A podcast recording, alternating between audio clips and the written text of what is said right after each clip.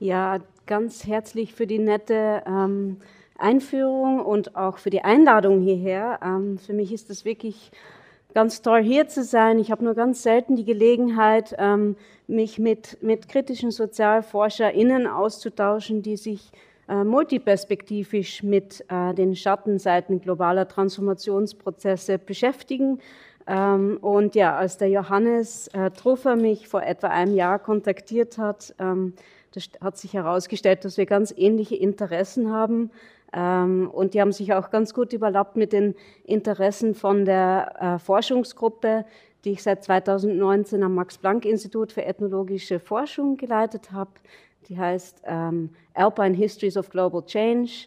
Ähm, sie ist jetzt gerade in der Endphase und ich leite sie quasi remote von Australien aus weiter, weil ich letztes Jahr äh, an die ANU gezogen bin. Ähm, ja, also und in den Gesprächen hat sich dann herausgestellt, dass sich die Forschungsgruppe rund um den Oliver Nachtwey ähm, auch mit ähm, antikosmopolitischen Tendenzen, Sentimenten beschäftigt. Und das war für uns, war diese Entdeckung ebenso aufregend ähm, wie für euch. Und umso mehr freut es mich, dann heute auch hier zu sein und auch Real-Life-Gesichter quasi und Geschichten äh, hinter den E-Mails und Zooms zu haben. Ähm, ich muss mich von vornherein entschuldigen, wenn mein Deutsch etwas seltsam klingt. Ich bin in so, in so einem englischen Alltag drin, dass ich mir ehrlich gesagt mittlerweile schon schwer tue, auf, auf äh, Deutsch wissenschaftlich zu reden, aber ich werde mein Bestes geben. Ähm, ja, also in meinem heutigen Vortrag möchte ich mich, ähm, mit, möchte ich mich einem fundamentalen Problem annähern, das aus meiner Beschäftigung mit den Alltagspraktiken der EinwohnerInnen meiner Heimatgemeinde in den österreichischen Nockbergen ähm, hervorgegangen ist, die ich seit Oktober 2020 ethnografisch unter die Lupe nehme. Es ist zugleich auch ein Versuch, mich äh, mit, äh, kritisch mit einem Stück phänomenologischer Ideengeschichte auseinanderzusetzen, ähm, die sowohl meine eigenen Forschungen als auch die ethnologische Disziplin an sich sehr stark geformt haben. Also das Problem, das ich nachzeigen möchte, ist ähm, vor allem epistemologischer Natur. Ähm, und es kann wie folgt beschrieben werden, wie können wir, und das wir verstehe ich jetzt als Ethnografinnen, uns den Alltagstheorien und Praktiken von Menschen phänomenologisch nähern, wenn diese Praktiken auf Vorstellungen basieren, die so politisch verstörend sind, dass das phänomenologische Diktum ähm, zur Sache an sich zurückzukehren und dabei die Fragen nach den Ursprüngen und Ideen und Glaubensvorstellungen auszuklammern, ähm, zu einem äußerst problematischen Unterfangen wird. Auch wenn ich heute ähm, der phänomenologischen Epistemologie trotzdem folgend stark aus meinem eigenen Forschungsmaterial heraus argumentieren möchte, hoffe ich doch aufzeigen zu können, dass das Dilemma nicht nur meine spezifische Forschung betrifft, weil sie eben ähm, in einer von Faschismus und ähm, politischen Anti-Haltungen geprägten Region angesiedelt ist. Vielmehr möchte ich vorschlagen, dass das, dass das Dilemma, auf das ich bei meiner Feldforschung gestoßen bin, emblematisch ist für eine Reihe von Widersprüchen, die ähm, in vielen sozialwissenschaftlichen Auseinandersetzungen mit dem Alltag oder dem Alltagsraum herumgeistern. Diese Widersprüche sind ähm, in einem unkritischen und oft auch essentialistischen Verständnis vom Alltag oder vom Alltagsraum ähm, an sich verankert. Also den, ich spreche jetzt vor allem aus der Disziplin der Sozialanthropologie heraus. Dort ähm, haben, also dort hat äh, Phänomenologie eine sehr starke Tradition ähm, und es hat eine sehr starke Tendenz gegeben, vor allem in den letzten Jahrzehnten, ähm, den Raum der alltäglichen Wissensproduktion vorwiegend positiv zu umschreiben, also als einen Raum, in dem ähm, es marginalisierten Menschen möglich ist, soziale Kritiken zu formulieren. Und diese Tendenz ging dann auch Hand in Hand mit einem Fokus auf vor allem unterdrückte Menschengruppen, deren ähm, Überlegungsstrategien oder Speaking Truth to Power Momente genauestens dokumentiert und nachgezeichnet wurden. Und in meinem Vortrag möchte ich aufzeigen, weshalb es wichtig ist, mehr Komplexität und Vielfalt in sozialwissenschaftliche Konzeptualisierungen ähm, des Alltagsraums an sich zu bringen. Ähm, und ich möchte diese Problematik nachzeichnen, indem ich über problematische Vorstellungen und Praktiken reflektiere, denen ich ironischerweise ähm, in meiner eigenen Heimatgemeinde begegnet bin. Also mein Argumentationsstrang ist dabei fernab von ausgearbeitet. Ähm, vielmehr möchte ich euch an, an einem Gedankenprozess teilhaben lassen, an, der mich gerade beschäftigt. Und umso mehr hoffe ich auch auf die Diskussion danach und auf, auf eure ähm, Ideen und Inputs.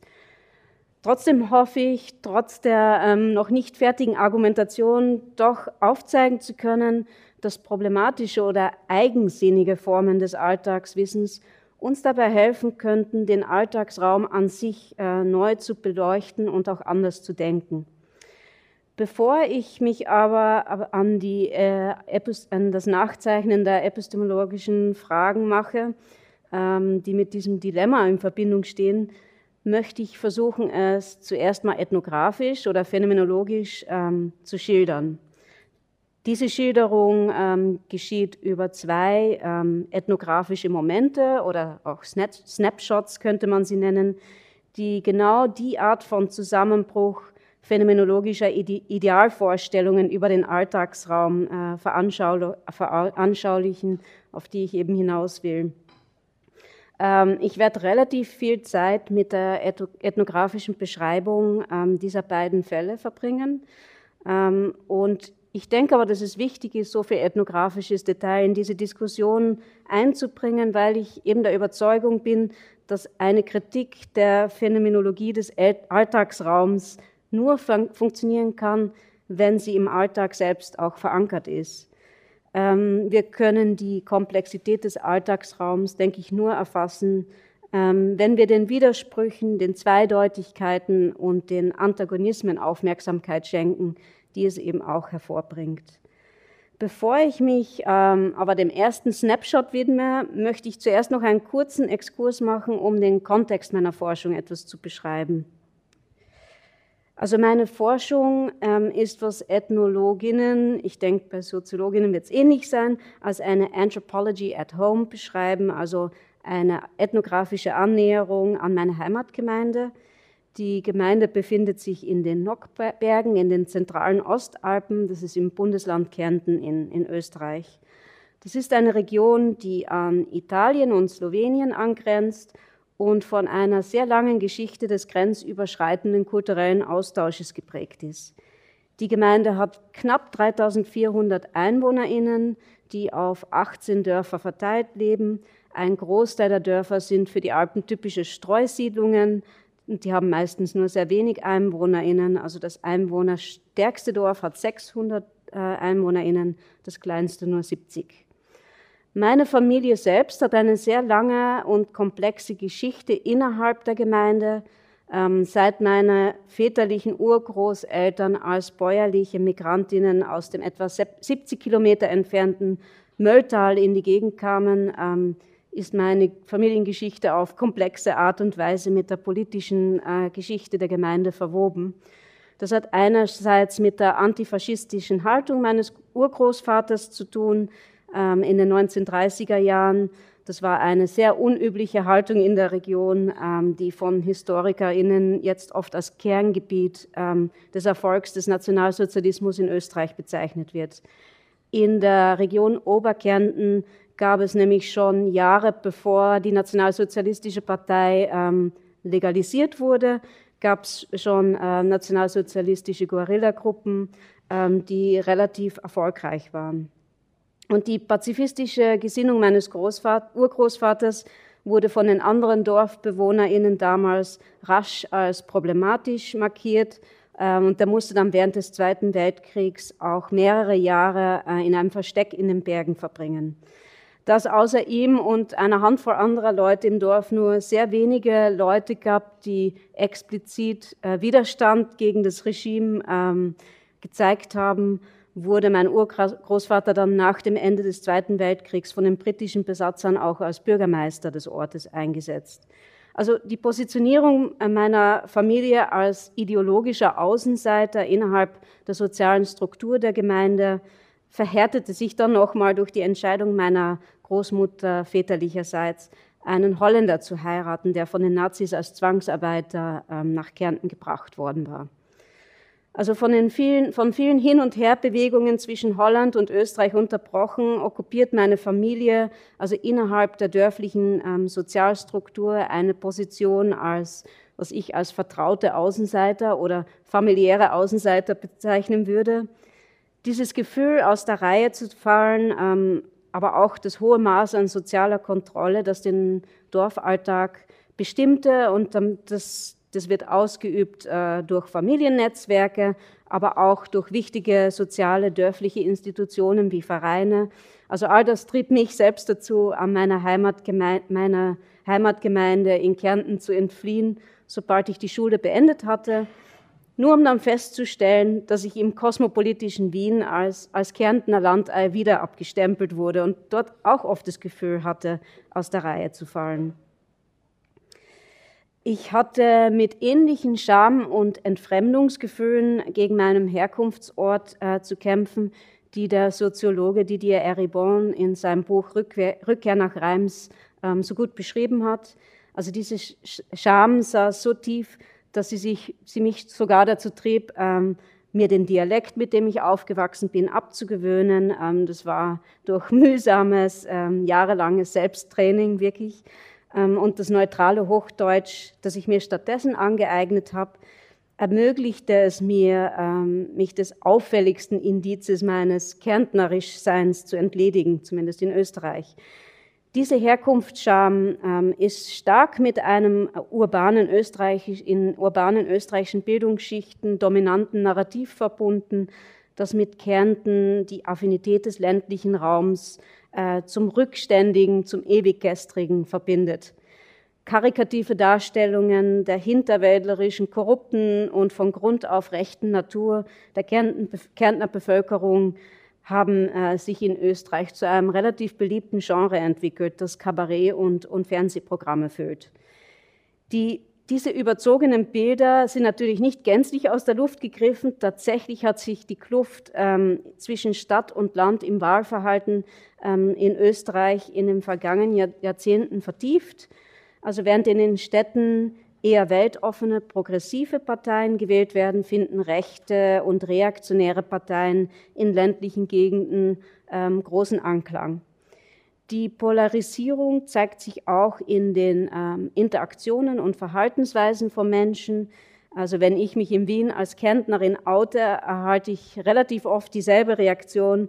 Also halb scherzhaft und halb bemitleidend fragt mich dann mein Gegenüber, ob es mir im Exil besser ergehe. Also der Begriff Exil-Kärntner ist tatsächlich ein, ein Begriff. Also als ob Kärnten kein Teil Österreichs wäre, sondern ein, irgendwie ein lästiges, peinliches Anhängsel, ähm, ein Übrigbleibsel aus einer anderen Zeit, dessen man sich am liebsten entledigen würde. Die Stadt-Land-Kluft im österreichischen Wahlverhalten zeigt sich in Kärnten besonders eindrücklich. Also meine Jugendzeit war stark geprägt von der Haider-Ära, Elf Jahre lang dominierte Jörg Haider als Landeshauptmann den politischen und öffentlichen Diskurs. Bei den Kärntner Landtagswahlen in 2004 verhalf er der rechtspopulistischen Freiheitlichen Partei, ähm, also der FPÖ, mit 42 Prozent Zustimmung aus der Bevölkerung zu wahren Höhenflügen. Ähm, Haider wird heute oft als der Avantgarde-Politiker schlechthin des europäischen Rechtspopulismus äh, verstanden, der rechte Parteien wie eben der FPÖ auf dem politischen Parkett liberaler demokratischer ähm, Gesellschaften wieder salonfähig gemacht hat. In vielen Teilen Kärntens wird er nach wie vor als Landeshauptmann der Herzen verehrt, also als der einzige Politiker, der sich für die Belange der einfachen Menschen eingesetzt hat ähm, und es gewagt hat, die Dinge beim Namen zu nennen, also den, den korrupten Machenschaften, ähm, die sich nach seinem plötzlichen Unfalltod in 2008 ans Tageslicht kamen, zum Trotz. Nach einer kurzen Phase, in der die FPÖ dann an Stimmen verlor, ging sie stärker denn je aus den Nationalratswahlen in 2017 hervor, also auf altbewährte, angstbesetzte Narrative eingehend, die sich angesichts, die angesichts der Ankunft Zehntausender Geflüchteter aus Syrien und Afghanistan in 2015 und 2016 ähm, vor der Fremdübernahme Kärntens warnten, wählten dann wieder 32 Prozent der Kärntner Bevölkerung die FPÖ.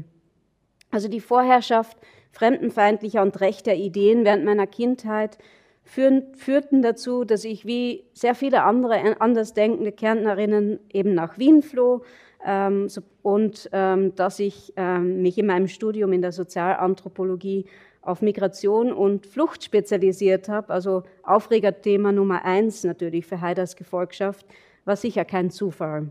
Also heute sehe ich es als Teil von einem Abnabelungsprozess einer vermeintlichen Heimat, in der Menschen, wie mir sehr oft auch das Gefühl gegeben wurde und noch, noch nach wie vor gegeben wird, nicht zugehörig, lästig, naiv oder einfach Nestbeschmutzerin zu sein. Also mehr als ein, ein, Jahrzehnt später zog es mich dann aber doch wieder in meine alte Heimat zurück, dieses Mal als Ethnografin, statt mich weiter ähm, voller Scham von den exkludierenden Ideen und Praktiken abzu, abzukehren wollte ich versuchen, die sozialen und kulturellen Prozesse zu verstehen, äh, die ihre Allgegenwärtigkeit im Kernalltag überhaupt erst ermöglichen.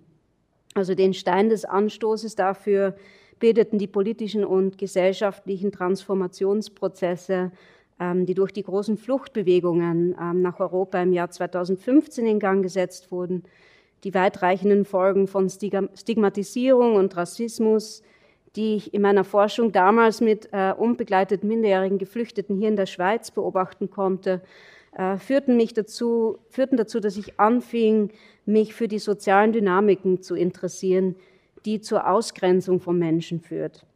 Dabei wurde deutlich, dass ähm, eine wichtige Forschungsperspektive ähm, nahezu vollständig fehlte. Also während es zahlreiche sozialwissenschaftliche Studien über die Exklusionserfahrungen von, von Migrantinnen gibt, sind die Lebenswelten von Menschen, die Exklusion aktiv mitbetreiben, äh, kaum erforscht.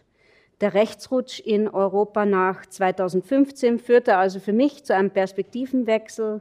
Ähm, ich wollte verstehen, wie Fragen der Zugehörigkeit und Fremdheit im dörflichen Miteinander ausverhandelt werden und wie exkludierende Ideen und Praktiken im Alltag ähm, verankert sind. Also nach diesem zugegebenermaßen etwas langen Exkurs ähm, in die biografischen und sozialen Hintergründe meiner Forschung möchte ich dann jetzt zum ersten ethnografischen Moment kommen, ähm, der versuchen soll, das Dilemma, auf das ich hinaus will, ähm, anzureisen. Also dieser ethnografische Moment ähm, fand im August 2022 statt. In diesen heißen Sommerwochen wurde die Gemeinde ähm, von einem Phänomen erfasst, das ich auf Englisch als Alienation Talk beschrieben habe, auf Englisch vielleicht Entfremdungsgerede oder Entfremdungsnarrative. Ähm, also Gespräche am Stammtisch, in Vereinen, in Geschäften, auf den Almhütten und in den sozialen Medien waren äh, von einer ähm, Frage dominiert, nämlich wie es dazu gekommen war oder kommen konnte, dass Einheimische sich so fremd oder entfremdet in ihrer eigenen Umgebung fühlten. Die Menschen sprachen endlos darüber, dass sie sich fehl am eigenen Platz fühlten. Zum damaligen Zeitpunkt hatte ich ähm, schon über ein Jahr durchgehend ähm, äh, am Vorort geforscht und dann auch noch sechs Monate zusätzlich on und off, ähm, während Entfremdung dabei immer wieder ein, ein sehr wichtiges Thema gewesen war, war es jetzt plötzlich omnipräsent. Also alle hatten etwas darüber zu sagen, wie fremd, entfremdet oder deplatziert sie sich fühlten. Ähm, Ausgang ähm, dieser Welle von Entfremdungsnarrativen war ein ganz spezifisches Ereignis, das sich etwa 60 Kilometer weit entfernt in der Stadt Klagenfurt zutrug. Also Klagenfurt ist die Hauptstadt des Bundeslandes Kärnten ähm, während Klagenfurt normalerweise vom Rest Österreichs als verschlafenes Provinznest wahrgenommen wird, fand es an diesem, Weg, ähm, an diesem Tag den Weg in die Schlagzeilen.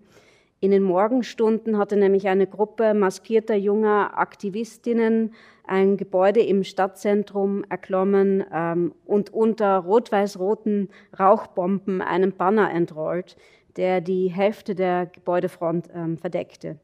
Die Wahl des Gebäudes war natürlich kein Zufall. Ähm, darin befindet sich das Klagenfurter Bundesamt für Fremdwesen und Asyl sowie der Verein für Menschenrechte.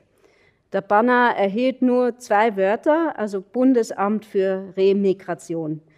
Die Bedeutung des Spruchs war den ähm, Passantinnen die, ähm, und, und der lokalen Bevölkerung natürlich sofort bewusst. Es war zugleich eine Kritik an der Asylpolitik und auch eine Aufforderung an politische EntscheidungsträgerInnen, Flüchtlingen keinen Zugang in die Gesellschaft zu ermöglichen, ähm, sondern auf schnellsten Weg abzuschieben oder woanders hin zu remigrieren. Bevor die Polizei am Ort des Geschehens eintraf, waren die Aktivistinnen ähm, schon wieder verschwunden.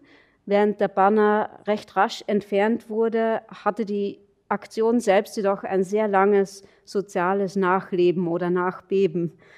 Die ähm, anonymen Aktivistinnen ähm, hatten nämlich äh, Flugblätter hinterlassen. Diese Flugblätter waren voller ähm, Beschreibungen, die ich nur als völkisch beschreiben kann, über sogenannte kulturfremde Menschen und voller Überfremdungsfantasien. Ähm, die Flugblätter selbst wurden zwar von der Polizei entfernt, aber nichtsdestotrotz fanden sie sofort den Weg ähm, in die sozialen Medien und wurden dann auch heiß diskutiert ähm, innerhalb meiner Heimatgemeinde. was die Aktion so stark auszeichnete, war, dass sie die Kärntner Bevölkerung als eine Gemeinschaft der Entfremdeten darstellte. und ich zitiere jetzt aus dem Flugblatt, Remigration ist notwendig, um das Überleben der einheimischen Bevölkerung sicherzustellen und vom Charakter her immer defensiv.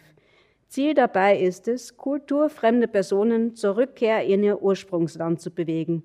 Das kann entweder durch Freiwilligkeit, finanzielle Anreize oder Abschiebungen erfolgen. Um eben genannte Punkte umzusetzen und den Bevölkerungsaustausch zu stoppen, braucht es Remigrationszentren sowie eine Politik und einen entsprechenden Zeitgeist, der hinter seinen Vorhaben steht. Also indem dieses sehr von völkischem Vokabular gespickte ähm, ja, äh, Flugblätter, ähm, also wo eben über Kulturfremdheit und, und Begriffe wie Überfremdung, ähm, äh, in dem eben diese Ideen zum Einsatz gebracht wurden, scheuten die Aktivistinnen ähm, sich nicht einen direkten Link zu nationalsozialistischem Vokabular und nationalsozialistischen Ideologien über eine rassisch definierte Heimat herzustellen. Zugleich knüpft es auch an ähm, gegenwärtige Verschwörungstheorien an über die, den geplanten Austausch der weißen christlichen Bevölkerung durch muslimische oder af afrikanische Migrantinnen. Was, was an dieser Obsession mit dem vermeintlichen kulturellen Untergang ähm, so interessant ist, ist, dass das Bundesland Kärnten ähm, das Bundesland in Österreich mit der geringsten Ausländerquote ist. Also nur acht Prozent der Bevölkerung sind keine österreichischen StaatsbürgerInnen, wovon wiederum von diesen acht Prozent sind aber wiederum ein Großteil keine geflüchteten und marginalisierten Migrantinnen, sondern wohlhabende Deutsche, NiederländerInnen oder SchweizerInnen, die sich äh, hier Zweitwohnsitze gekauft haben. Die Region ist bei Geflüchteten sogar äußerst unbeliebt. Also die, die, ähm, die äh, Statistiken der letzten Jahre zeigen, dass ein Großteil der nach Kärnten verlegten AsylwerberInnen das Bundesland verlassen, sobald sie die Möglichkeit, sich die Möglichkeit ergibt. Was die Menschen in meiner Heimatgemeinde an dieser Aktion am meisten beeindruckte, war ein Gefühl der existenziellen Fremdheit, das sie mit dem multikulturellen Paradigma in Verbindung brachten, das die österreichische Politik der letzten Jahrzehnte ihrer Meinung nach ähm, dominiert hat. Dieses Gefühl der Entfremdung war von Empfindungen wie Leerheit und Sinnlosigkeit begleitet, dem Gefühl, ähm, dass Einheimische ihre, ihrer Zugehörigkeitsgefühle beraubt wurden. Neben der Angst vor dem kulturellen äh, Untergang sprachen DorfbewohnerInnen oft auch über die Globalisten. Ähm, das war, dies war sinnbildlich für jene globalen Eliten, die eine sozial, soziopolitische Realität am Gewissen hatte, ähm, in der lokale Ideen und Praktiken keinen Raum mehr hatten. Auch wenn es natürlich wie in jedem Dorf auch, ähm, äh, auch Gegenstimmen gab, ähm, feierte doch ein Großteil der Menschen im Dorf die Protest, Protestaktion als ein Zeichen, dass das Volk endlich anfing, sich gegen die von oben auferlegten liberalen Fesseln zu wehren. Dieses Beispiel zeigt auf, dass während ich, mich mit der dass während ich mit der Vorstellung in meine Forschung gegangen war, ähm, mich mit den Alltagstheorien und Praktiken, die in dieser ländlichen Berggemeinde ähm, vorzufinden waren, zu beschäftigen, die Menschen ähm, in meiner Heimatgemeinde sehr spezifische und eigene Vorstellungen darüber hatten, was Alltagstheorien sind und wie diese Alltagstheorien aussehen. Sie beschrieben die zutiefst ähm, exkludierenden Vorstellungen, die ihren, ähm, zu, die ihren Entfremdungsnarrativen zugrunde lagen, als gesunden Menschenverstand.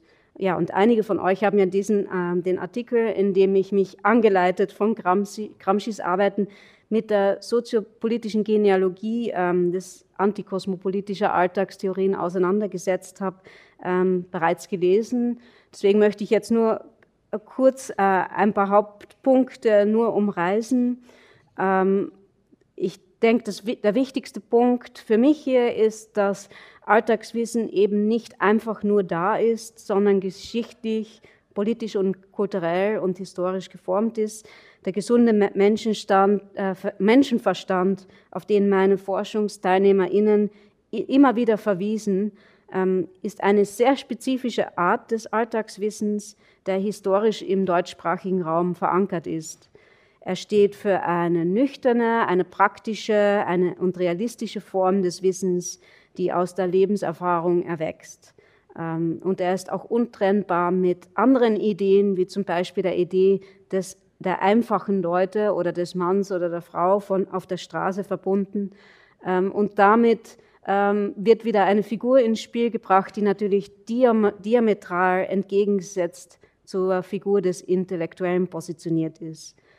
Während das Wissen von Intellektuellen oder Expertinnen im abgesonderten äh, äh, Raum entsteht, ist der gesunde Menschenverstand das Ergebnis des alltäglichen öffentlichen Raums. Es wird als eine Art der natürlichen Schleue beschrieben, als eine, eine unverdorbene Art des Wissens, Wissens, das man nicht aus Büchern erlernen kann, sondern eben nur auf der Straße zu finden ist. Es ist wichtig hervorzuheben, dass der gesunde Menschenverstand keine konsistenten Alltagstheorien hervorbringt, sondern in unzähligen äh, unterschiedlichen Formen und, und Gestalten immer wieder auftaucht. Ähm, Gramsci beschrieb diese Inkohärenz als charakteristisch für Alltagstheorien. Ähm, also er verwendet hier den Begriff des Senso Comune oder auch Common Sense.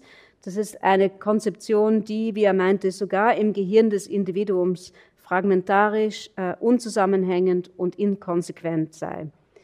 Aus der Perspektive Gramscis ist es jedoch die Aufgabe von SozialwissenschaftlerInnen, sich dieser Landschaft von fragmentarischen Ideen, Geschichten und Wahrheiten anzunähern und ähm, die systemischen Elemente, die sie zusammenhalten, durch empirische Analyse aufzudecken.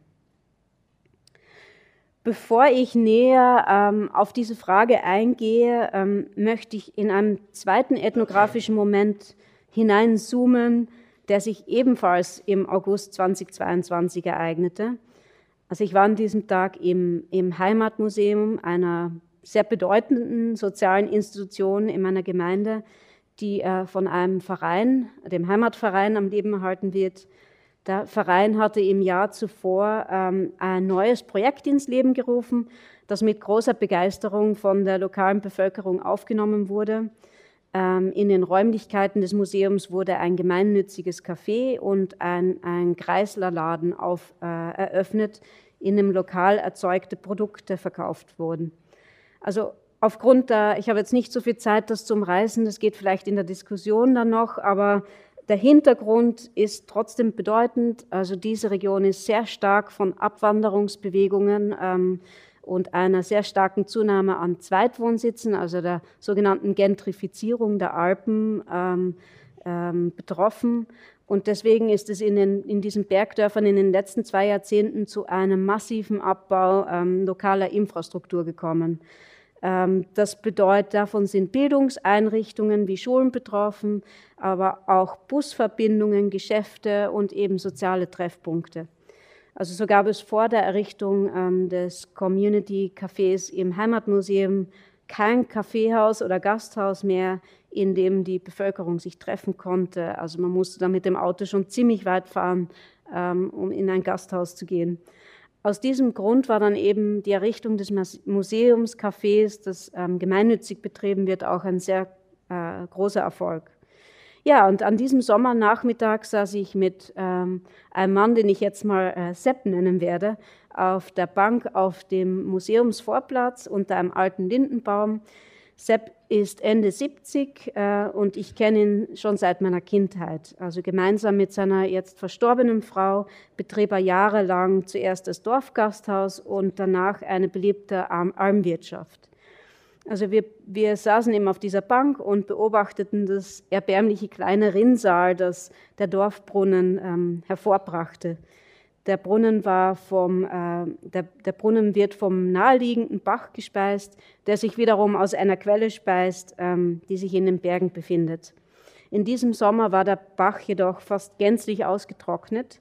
Die Trockenheit des Bachs dominierte auch sehr viele Gespräche im Café es war ein außergewöhnlicher äh, trockener Sommer, wie hier in der Schweiz auch, denke ich, ähm, mit nachhaltigen Konsequenzen für die Almbauern, ähm, nicht nur in dieser Region, sondern, in ganz Europa. Zeitungsberichte brachten die Perspektiven von Wissenschaftlerinnen, Historikerinnen und Bauernvereinigungen, die sich einig waren, ähm, dass diese starke Dürreperiode als Konsequenz des vom Menschen verursachten Klimawandels verstanden werden musste. Eine Konsequenz des Klimawandels war, dass sich ähm, eben die lokalen Wetterformationen drastisch veränderten und zu weniger Regen und Schneefall führten. Die Auswirkungen dieses Wandels zeigten sich nicht nur im Austrocknen von Bergbächen, sondern auch in der Borkenkäferplage, gegen, gegen ähm, die die geschwächten Kieferwälder der Region sich nicht mehr stemmen konnten. Also ganze Landstriche in dieser Region, ähm, in denen sich noch vor einigen Jahren riesige Wälder befunden hatten, ähm, waren jetzt, sind jetzt von, von toten Bäumen gezeichnet. Das wiederum führte zu neuen Unsicherheiten in den darunterliegenden Bergdörfern, die natürlich jetzt nicht mehr von Murenabgängen und Felsstützen gesichert waren. Das Rinnsal im, im Dorfbrunnen kommentierte Sepp, ähm, ähm, also er, er saß dort und kommentierte dieses, dieses kleine Rinnsal und er meinte, dass er in den über 70 Jahren, die er nun schon auf der Welt ist, noch nie so wenig Wasser in diesem Brunnen gesehen hat. Ähm, solange er sich erinnern konnte, hat es immer genug Wasser im, im Bach gegeben und er fügte hinzu, dass so viele Bergbäche und Quellen in diesem Sommer ausgetrocknet waren und dass das außergewöhnlich sei. Ähm, er meinte, dass sich eben alles verändert ähm, und dass das alles mit dem Rückgang des Schnees vor 20 Jahren schon angefangen hat. Ähm, er, er, erklärte mir dann, dass in der Zeit, in den Jahren, die er auf der Alm ähm, verbracht hatte, hatte er eben schon den, den Rückgang des Schneefalls ähm, hautnah miterlebt. Ja, ähm, aber ähm, er meinte eben, dass heutzutage alles anders ist, aber dass man nichts dagegen tun könne. Also ich zitiere ihn, aber was willst du tun? Die Natur geht einfach immer ihren Weg. Ich warf dann ein, ob wir Menschen nicht etwas an diesem Klimawandel beteiligt wären. Also, und diese Frage ärgerte ihn sichtlich sehr stark. Also wild mit seiner Zigarette in der Hand gestikulieren, meinte der Sepp, dass der Klimawandel nur eine weitere von oben fabrizierte Lüge sei, um einfachen Menschen wie ihm das Leben ähm, schwer zu machen, genauso wie die Pandemie. Also er war davon überzeugt, dass der Wandel im Wetter nichts mit vom Menschen verursachten Klimawandel zu tun hatte, sondern nur Teil von natürlichen Prozessen sei, die es immer schon gegeben habe. Jeder, der, in, der einen natürlichen Menschenverstand habe, meint er, müsste wissen, dass das Gerede über den Klimawandel nur ein weiterer Versuch war, Menschen zu, wie ihn zu kontrollieren, zu entmachten und mundtot zu machen. In den darauffolgenden Wochen hatte ich dann viele sehr, sehr ähnliche Gespräche mit den Menschen in und um das Heimatmuseum. Leute teilten aufwendige Alltagstheorien äh, mit mir über sogenannte Ökoterroristinnen, die Diesel, Benzin und alle möglichen anderen Dinge verbieten wollten, äh, aber nicht über genug gesunden Menschenverstand verfügten, um zu verstehen, dass Trockenperiode eben nur Teil eines natürlichen Zykluses waren. Der Grundtenor dieser Gespräche war wieder, dass liberale Stadteliten übertriebene Behauptungen über den Klimawandel aufstellten, um der Landbevölkerung ihre Ideologien aufzuzwingen. Wie im vorherigen Beispiel stilisierten Menschen sich hier wieder als die TrägerInnen einer dem Alltag entwachsenen Schlauheit, einer Art von Wissen, die von den weltfremden Ideen der Stadteliten, ähm, die dem etwas entgegensetzte. Ähnlich war, wie bei den Entfremdungsnarrativen waren die Gespräche über den Klimawandel von einer ausgeprägten Anti-Haltung äh, gegenüber politischen EntscheidungsträgerInnen und intellektuellen Eliten gekennzeichnet. Inmitten der schlimmsten Dürreperiode des Jahrhunderts lehnten die Menschen die Erklärungen der WissenschaftlerInnen und ExpertInnen a priori ab. Für sie waren die Debatten über den Klimawandel nur ein weiterer Beweis dafür, dass die kulturellen Eliten oder Globalistinnen versuchten, ähm, das Leben der einfachen Männer und Frauen ähm, zu verunmöglichen. Aus vielen dieser Alltagstheorien über den Klimawandel lugte die Figur des Migranten wieder hervor, also das Ziel, ähm, das Leben der einheimischen Landbevölkerung so ungemütlich wie möglich zu machen also sei es durch Lockdowns, durch Impfpflicht, durch gestiegene Energiepreise oder die Inflation. Also all das wurde als Teil ähm, ein und derselben Strategie gesehen, die einheimische Bevölkerung an den Rand des kulturellen ähm, Aussterbens zu bringen. Diese Alltagstheorien über den Klimawandel waren eng mit Vorstellungen über die Präsenz des Wolfs verknüpft also der Wolf wurde in dieser Region vor etwa 150 Jahren ausgerottet.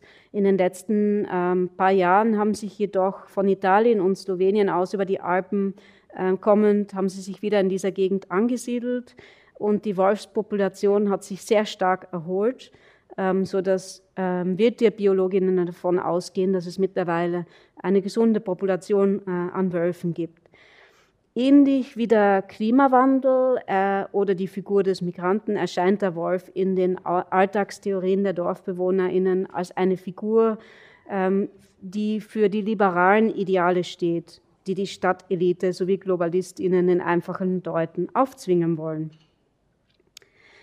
von der Jägerinnenschaft zu den Bergbauern äh, oder Gemeindevertreterinnen. Die dominante Theorie, die sich in den Alltagstheorien wiederfindet, ist, dass die Wölfe, die in den Nockbergen zu finden sind, dort nicht auf natürlichem Weg hingekommen sind, sondern dass sie absichtlich äh, von Aktivistinnen dort ausgesetzt wurden. Wieder besteht ein klarer Link zu äh, global zirkulierenden Verschwörungstheorien, die sich gegen ein imaginiertes sogenanntes Rewilding-Paradigma richtet. Die Theorien sehen ähm, Rewilding-Programme als eine Methode linksliberaler Eliten, den einheimischen Bauern durch die Einführung von Raubtieren wie dem Wolf oder Bär das Leben zu erschweren. Ziel sei es dabei wieder, die ähm, Bergbauern und Bergbäuerinnen in, die Knie zu zwingen, sodass ihnen dann nichts anderes mehr übrig bleibt, als ihre Almwirtschaften und Grundstücke zu verkaufen. Und diese wiederum werden, sollen, werden dann von einem, so sagt, besagt die Theorie, zu einem Schnäppchenpreis von den von wohlhabenden Menschen aufgekauft, die je nach Theoriestrang entweder Hotels hinbauen und die gegen in ein Disneyland, äh, alpinistisches Disneyland verwandeln ähm, oder die einheimische Bevölkerung ähm, durch Migrantinnen ersetzen. Es wäre natürlich ein einfaches, diese Verschwörungs- und Alltagstheorien zu verlachen, also als nichtig abzutun oder einfach zu ignorieren. Viele Politikerinnen und Naturschutz-NGOs machen im Moment genau das. Ähm, doch ich denke, dass diese Strategie gefährlich ist, denn basierend darauf, auf diese Theorien, haben Menschen in der NOC-Region angefangen, ähm, sich international mit anderen Anti-Wolfsgruppen zu vernetzen. Hier ist die Schweiz federführend ähm, ähm, und eine äußerst erfolgreiche Petition im Sommer 2022, die sich dafür aussprach, die ähm, NOC-Region als wolfsfreie Zone zu deklarieren, hat zu sehr viel Eigenaktionismus unter der Bauernschaft geführt, die jetzt zum Beispiel Workshops für Wolfsjagd und, und Fallen aufstellen ähm, organisieren. Es hat auch zur Gründung mehrerer lokaler In In Initiativen geführt, ähm, die sich ähm, als indigene Bevölkerung beschreiben und tatsächlich nach dem UN-Recht die Akzeptanz als indigene Gruppe ähm, erreichen wollen. Also all dies basiert auf dem Grundgedanken, dass politische EntscheidungsträgerInnen den Bezug zur Realität der einfachen Leute von der Straße verloren haben. Vorstellungen über den Alltagsraum werden eben als politische Waffe benutzt. Also der Alltag wird zu einem Raum der politischen Mobilisierung, ein Raum, in dem der gesunde Menschenverstand der einfachen Leute vom Land dem korrupten und abgehobenen Wissen der kulturellen Eliten gegenübergestellt wird. Diese Eliten, so ist der Tenor, mögen zwar intelligent klingende Theorien über die Bedeutung des Wolfs für alpine Ökosysteme oder den Klimawandel vorbringen, aber sie selbst müssen mit den Konsequenzen dieser Theorien nicht leben. Also diese beiden Snapshots, denke ich, zeigen, dass die, die Alltagstheorien über die Rolle von Migrantinnen, dem Klimawandel und dem Wolf, ähm, die vernichtenden Verurteilungen der, der Prinzipien der Wissensproduktion, an denen ich selbst natürlich als Anthropologin ebenso beteiligt bin, zeigen eben schon dieses, dieses Dilemma auf, ähm, das ich durch die beiden Beispiele ethnografisch umreißen wollte.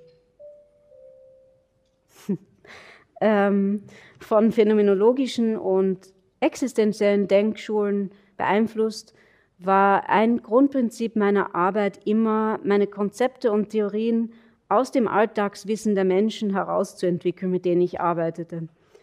Geprägt vom phänomenologischen Leitmotiv, dass WissenschaftlerInnen sich mit dem Gegebenen beschäftigen sollten, also mit der Sache an sich, also wie es uns vor jeglicher wissenschaftlicher Abstraktion gezeigt wird. Also vor diesem Hintergrund habe ich Alltagstheorien und Praktiken immer äh, aktiv aufgesucht. Doch die Alltagstheorien, äh, die ich in meiner Heimatgemeinde vorfand, haben diesen Ansatz stark verkompliziert und teilweise auch in Frage gestellt.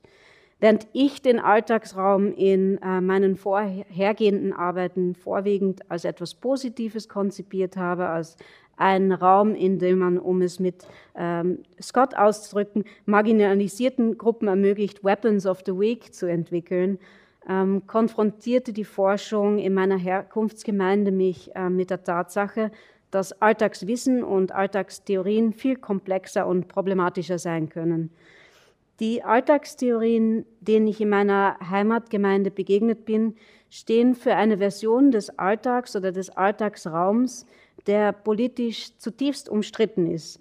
Dieser Alltagsraum steht nicht nur für, nicht für eine politisch äh, progressive oder inklusivere Zukunft, sondern erinnert, um ähm, an Oliver, äh, Olivers Arbeiten zu zitieren, eher an, an eine regressive Weltordnung, ähm, die starke Bezüge zu autoritären Denkmustern aufzeigt.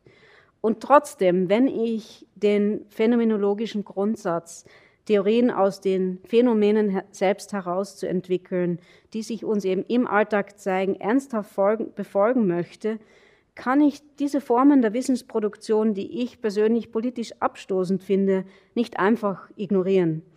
Denn so politisch abstoßend einige der Alltagstheorien, die ich soeben beschrieben habe, auch sein mögen, ähm, sie können doch sehr wichtige Einblicke darin geben, wie Menschen sich mit der Welt, in der sie leben, auseinandersetzen und wie sie sich darin auch ähm, verorten.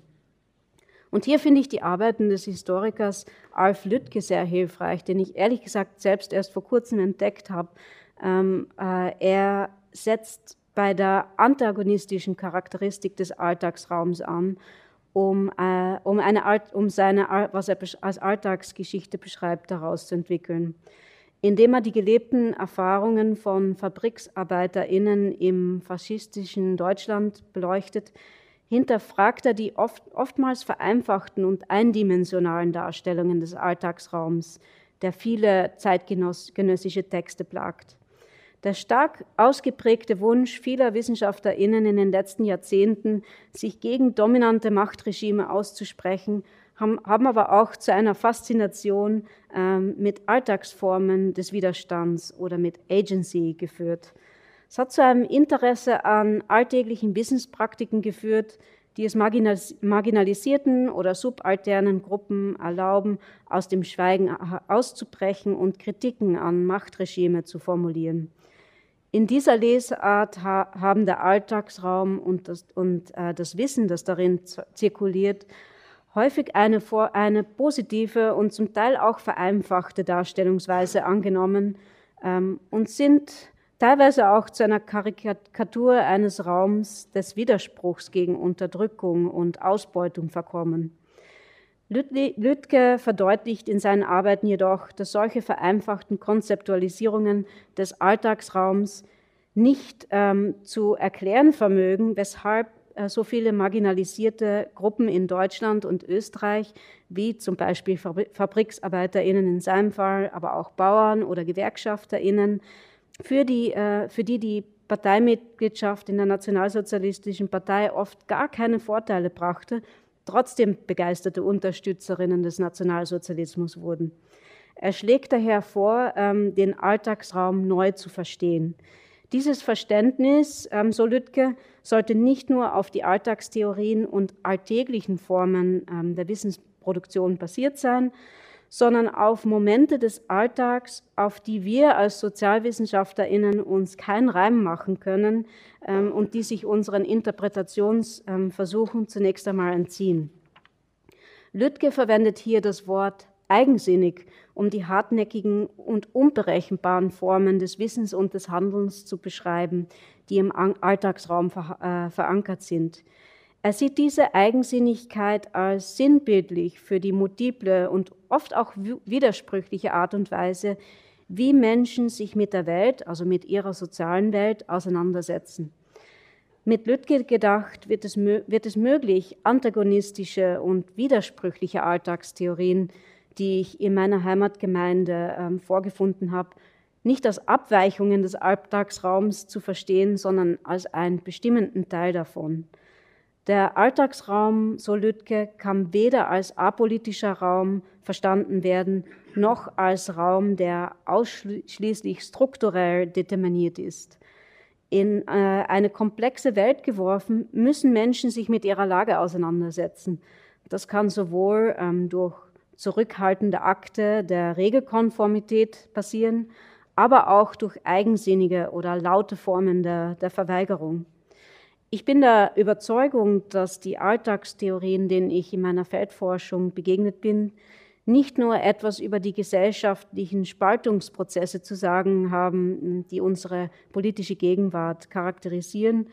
Sie provozieren auch eine Reihe wichtiger Fragen darüber, ähm, wie Ethnologinnen und man könnte das auch ausweiten, äh, Sozialwissenschaftlerinnen an sich, den Alltagsraum ähm, behandelt haben und definiert haben. In der Ethnologie werden alltägliche Formen der Wissensproduktion eben, wie bereits erwähnt, oft auf eine eindimensionale Art und Weise verstanden und definiert. Aus diesen Diskursen geht der Alltagsraum als ein, ein unscharfer, unbestimmbarer und politisch unschuldiger Raum hervor, ähm, äh, in dem sich eben das Leben der einfachen Menschen abspielt. Die exkludierenden Weltansichten, die in meiner Heimatgemeinde zirkulieren, zeigen jedoch, dass der Alltagsraum und die Vorstellungen, die daraus hervorgehen, komplexe soziale Gebilde sind, die wir nicht verstehen können, ähm, wenn wir die historischen, sozialen und politischen Horizonte, die sie geformt haben, nicht mitbedenken. Sie zeigen auf, dass Alltagstheorien zwar Spuren widerständiger Weltansichten beinhalten können, dass dieser Widerstand jedoch nicht automatisch ähm, progressiv sein muss, sondern auch neophob und konservativ sein kann. Im Versuch, den Alltagsraum äh, neu zu denken, finde ich eben wiederum die Arbeiten äh, Gramscis ähm, sehr ähm, hilfreich. Ähm, und ich möchte jetzt in meinem letzten Teil noch mal ganz kurz auf ein paar Ideen zurückkommen, die ich in, in dem bereits zitierten Artikel auch ähm, beschreibe. Gramsci war natürlich definitiv alles andere als ein Phänomenologe, aber doch würde ich ihn als einen der produktivsten DenkerInnen ähm, des Alltagsraums und von Alltagstheorien an sich bezeichnen. Seine Auseinandersetzung mit dem Senso Comune oder Common Sense fand vor dem Hintergrund ähm, des Zusammenbruchs der demokratischer Institutionen in Italien und im Europa des 20. Jahrhunderts statt, der den Sieg ähm, faschistischer Ideologien einläutete. Im Gegensatz zu anderen progressiven DenkerInnen seiner Zeit verurteilte Gramsci jedoch im Gefängnis sitzend die Unterstützerinnen ähm, des faschistischen Regimes nicht als hinterwäldlerisch oder als unintelligent. Vielmehr versuchte er, ähm, ein, ein neues konzeptuelles Vokabular zu entwickeln, das es ihm ermöglichen würde, die soziale Grammatik der kollektiv geteilten Meinungen und Wissensformen ähm, zu verstehen, die, die zu diesem Erfolg eben beitrugen.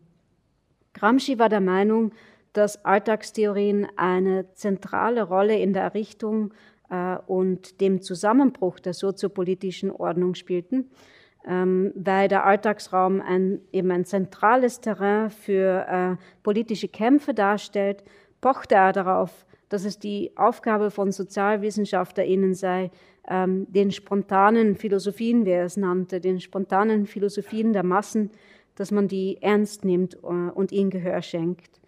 Gramsci äh, meinte, dass die Macht von Alltagstheorien uns vor Augen führen sollte, dass Ideologien nicht einfach nur ähm, den Köpfen intellektueller Eliten entwachsen sind, ähm, die man ganz einfach demaskieren kann, indem man ihre politischen oder philosophischen Fundamente kritisiert, sondern dass sie eben genau gerade so machtvoll sind, weil sie tief mit dem Alltagsraum ähm, verwurzelt sind. Was ich an Gramscis Arbeiten so hilfreich finde, ist, dass er uns einen Weg aufzeigt, eigensinnige Formen ähm, des Alltagswissens neu zu verstehen. Und ein zentraler Punkt in Gramscis Philosophie des äh, Alltagswissens ist eben die Rolle von Historizität.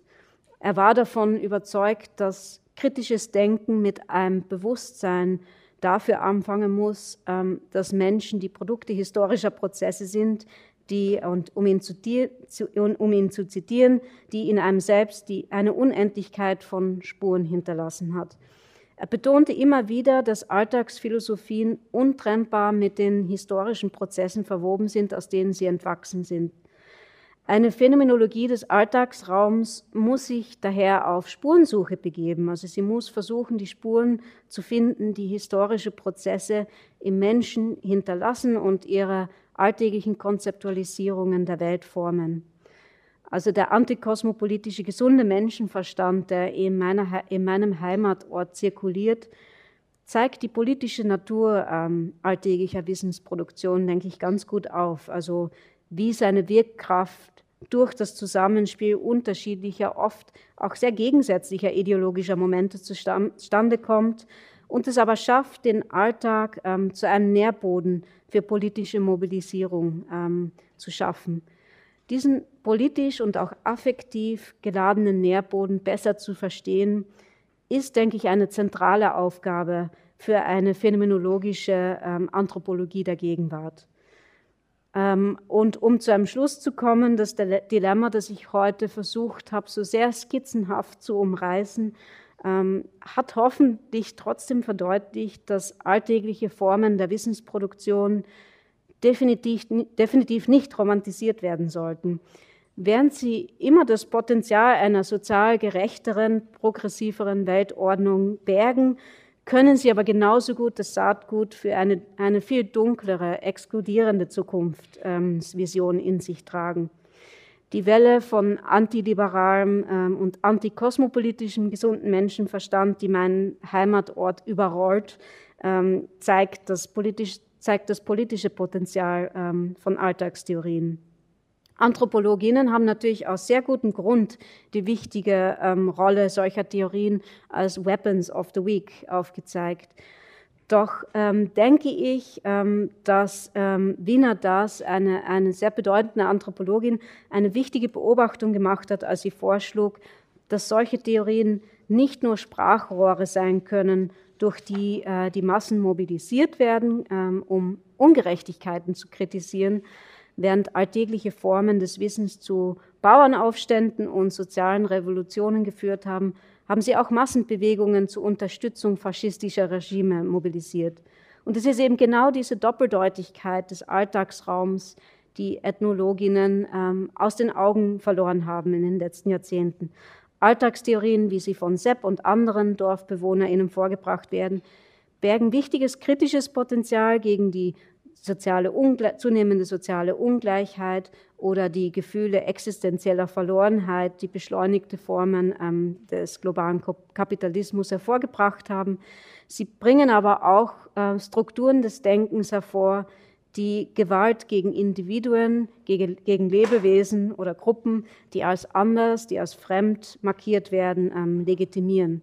Und diese Doppeldeutigkeit des Alltagsraums ähm, denke ich, muss Eingang in eine phänomenologische Auseinandersetzung mit unserer Gegenwart finden. Und ich freue mich jetzt schon auf die Diskussion.